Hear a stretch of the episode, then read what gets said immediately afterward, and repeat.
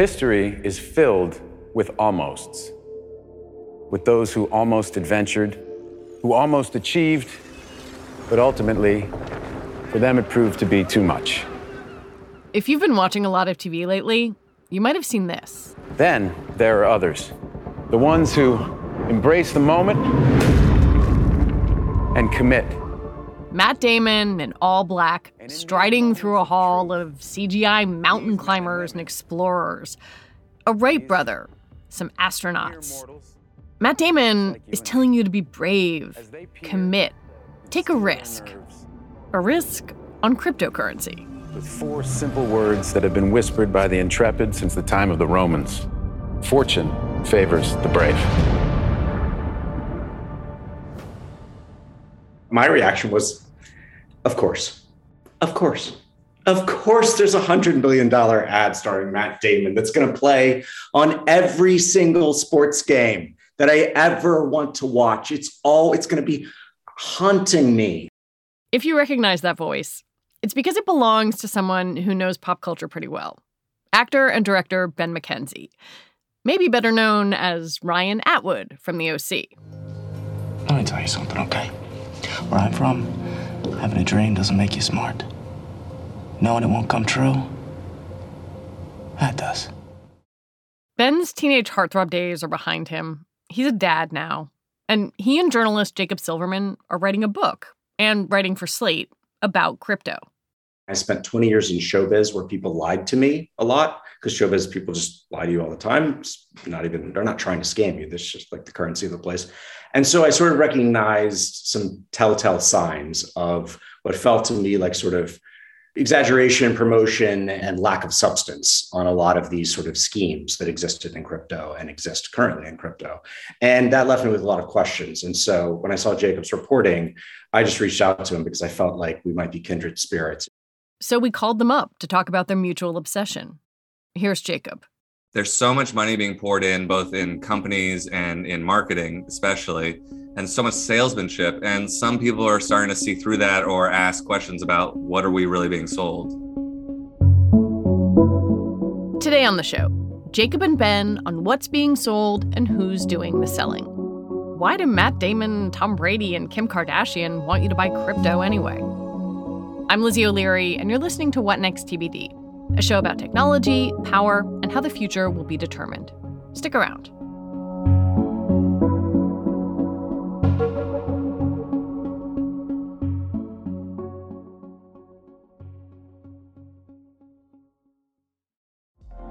Apple Card is the perfect cashback rewards credit card. You earn up to 3% daily cash on every purchase every day. That's 3% on your favorite products at Apple, 2% on all other Apple Card with Apple Pay purchases, and 1% on anything you buy with your titanium Apple Card or virtual card number.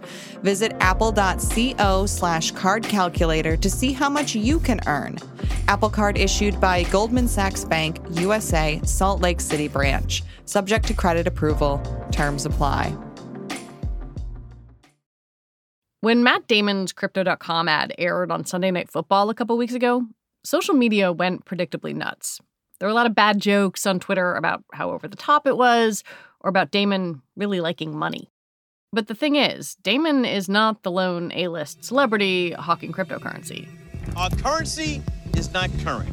Among others, there's Spike Lee. As it looks, is flat out broke. And Tom Brady. I'm getting into crypto with FTX. You in? Alec Baldwin. So join eToro and start trading the world's top markets. And Neil Patrick Harris. Crypto's cool. Go to coinflip.tech to find an. I wanted Ben to tell me why these famous people, who presumably don't lend their image to just any advertisement, are all suddenly endorsing crypto. What makes it work? Money. The same thing that always makes it work money, Re- real money. Then you have PR firms who reach out to agents and reps, and like, you know, money gets negotiated. And we're talking big money. I mean, a $100 million ad campaign for crypto.com. I don't know what Damon got paid, but it's obviously millions of dollars. And Ben is really frustrated by this. You can hear it in his voice. I'm disappointed that they're taking money to do something like this when you know, if you sort of talk to like talk to a financial expert, talk to somebody, you must have people in your lives who do handle your money. Like, is this the advice they're giving you to, to just chill for these companies? And is it worth it? Why are celebrities usually so conservative about this? Well, because they have a brand to protect, they have an image to protect, right? Like they don't want to, you don't want to, they're not allowed anymore, but like they don't, they wouldn't be selling cigarettes, right? From the celebrity standpoint, I just think we need to reflect upon what we're doing right? Like we do have some obligation, and wouldn't you feel bad if your fans lost money because you gave them bad financial advice, even though you say that's what you're you're not doing? Hmm.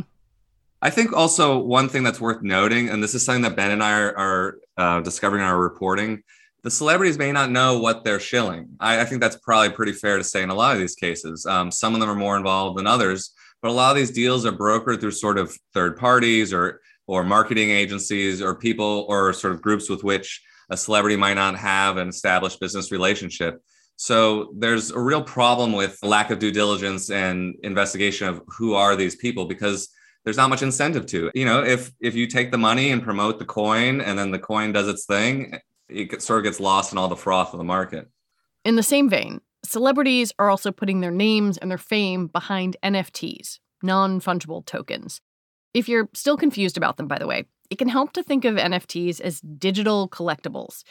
They're stored on a blockchain, like cryptocurrencies, but the data is unique. An NFT could be art made by Paris Hilton or music by Grimes. Eminem has sold NFTs, so is Snoop, Tony Hawk.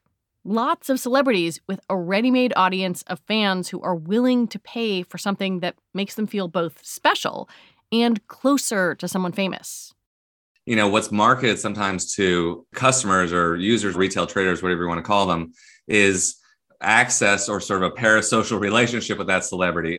Nfts always use the, the term community. There's this idea of community that's being constantly pushed so it definitely hinges on this idea that you have more access to the celebrity and you have uh, a little something that you have sort of a, a slightly better relate a closer relationship because you get a limited nft and they might post something for their for their members and audience in that supposed community. You guys called this a moral disaster back in October. Jacob, tell me why. Well, I think, and I think Ben probably agrees with me that these folks are are essentially leading their fans to into the casino to gamble, and people know that there are risks, but the risks are often unknown and so are the rules by which you're gambling. And it's often marketed to you as an investment with almost no downside and kind of a new possibility to, to get rich. Um, so i think in a way so there's so much uh, salesmanship and so much money here and also so many so few incentives to really be honest no matter where you are in this ecosystem uh, because everyone is just hoping that number go up as they say and that you're able to cash out at the top the, the price of these assets is pretty much driven by FOMO and trending topics and virality and no real economic fundamentals underneath. All of that combines with the celebrity, the big celebrity imprimatur to drive these very volatile prices. Yeah, and crypto exchanges are the equivalent of unlicensed, unregistered casinos, in my opinion. At least the overseas ones are. Most of the trading in crypto is done in overseas exchanges with very little regulation. The mar- market is highly concentrated, highly illiquid. There are huge whales playing games with the stuff that um, that can very easily lead to a lot of manipulation. Yeah, but to poke it at some of this a little bit, like if people want to spend their money on something promoted by a celebrity, whether it's like flat belly tea or an NFT or buying some obscure coin, shouldn't they be allowed to make that mistake? Absolutely. I mean, they should absolutely be allowed to make a mistake for something that's clearly advertised as what it is. But I don't see Matt Damon saying, you know, what are you, a wimp? You're not going to gamble on an unlicensed, unregistered security. I just feel like we we've sort of transitioned past sort of false marketing and into something a little more pernicious. When we come back, these markets are exploding without any real regulation.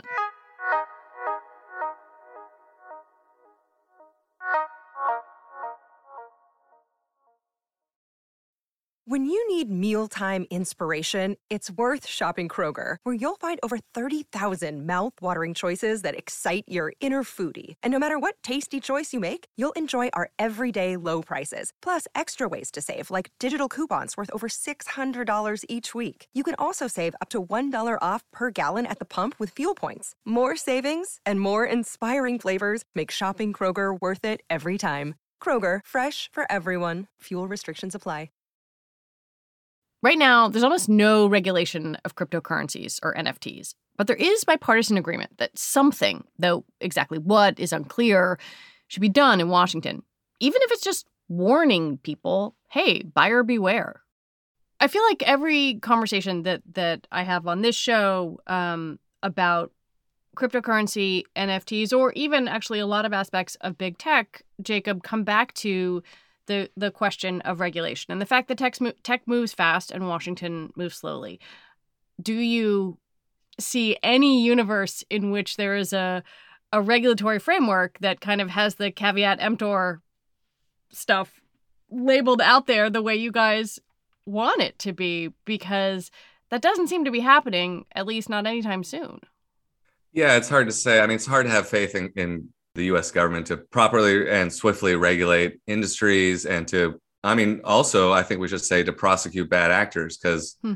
I mean, there are criminal elements in crypto. That's not shouldn't be a controversial thing to say. Um, we know that some companies, at least Tether, is being criminally investigated for bank fraud by the DOJ. Tether's a stable coin, by the way, a cryptocurrency where the value is pegged to the US dollar. The idea is that stablecoins are less volatile than other cryptocurrencies. On Wednesday, the Securities and Exchange Commission Chairman Gary Gensler said he hoped to see the U.S. regulate crypto exchanges, the platforms where cryptocurrencies traded, sometime this year. Yeah, and and and I, we should point out that the United States is kind of late to the game here. There's a there's a big divide between sort of our acceptance of quote unquote financial innovation and what separates that from from scams. And it gets at this question of what kind of innovation is happening here. Are we really liberating people financially or giving them new ways to spend and transmit money?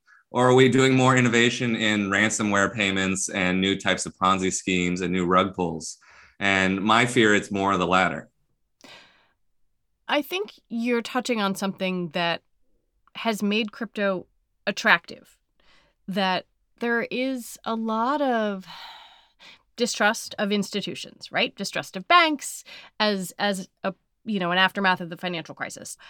And so what do you do with that? What do you do with the kind of yearning to be independent that I think can lead some people to be really interested in cryptocurrency to to think you know what i'm gonna i'm gonna operate outside of the big guys who just want to screw over little people well, I think we are critical of sort of the some of the big companies and the bad actors, but you really do have to have a sympathy towards people who sort of honestly or legitimately try to gamble on this stuff. Uh, you have to point to you know not just erosion of our institutions and our democracy, but uh, record income inequality, lack of um, uh, the minimum wage still being far lower than should. Um, and you know what you hear a lot when we talk to people from this industry, whether it's an, an average retail trader who's just got a thousand bucks on the line, or um, someone who's a, a big time trader moving a lot of money, is that um, it seems like one of the few possibilities to really make big gains these days and, and sort of a way out. It's become this kind of aspirational thing. Hmm.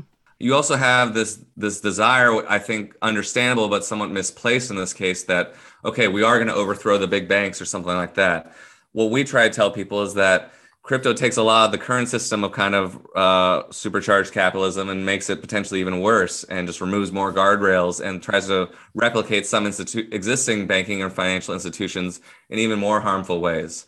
So while it sort of preaches some kind of revolution, we actually think it's um, taking the status quo and pushing it in an even farther direction that's the wrong way. Ben, if you end up kind of reduced right now to Ryan from the OC doesn't want you to buy crypto. Are are you cool with that? Totally cool with that. I'm so cool with that. And I just hope that people are aware of the risks. I guess I keep going back to that because I can't, all we can say is there's a lot of red flags everywhere. The cryptocurrency system that that advocates want to replace the current system, I'm not sure that the cryptocurrency system would be any better. I fear it would be far worse. Jacob Silverman, Ben McKenzie, thank you both very much. Thank you. Thank you. Jacob Silverman is a staff writer at The New Republic, and Ben McKenzie is an actor, writer, and director. That's our show for today. This episode was produced by Ethan Brooks and Benjamin Frisch. We're edited by Tori Bosch and Allison Benedict. Alicia Montgomery is the executive producer for Slate Podcasts. TBD is part of the larger What Next family, and it's also part of Future Tense, a partnership of Slate, Arizona State University, and New America. I want to recommend that you go back and listen to Tuesday's episode of What Next on the popularity and growing influence of conservative media personality Dan Bongino. I'm Lizzie O'Leary. Thanks for listening.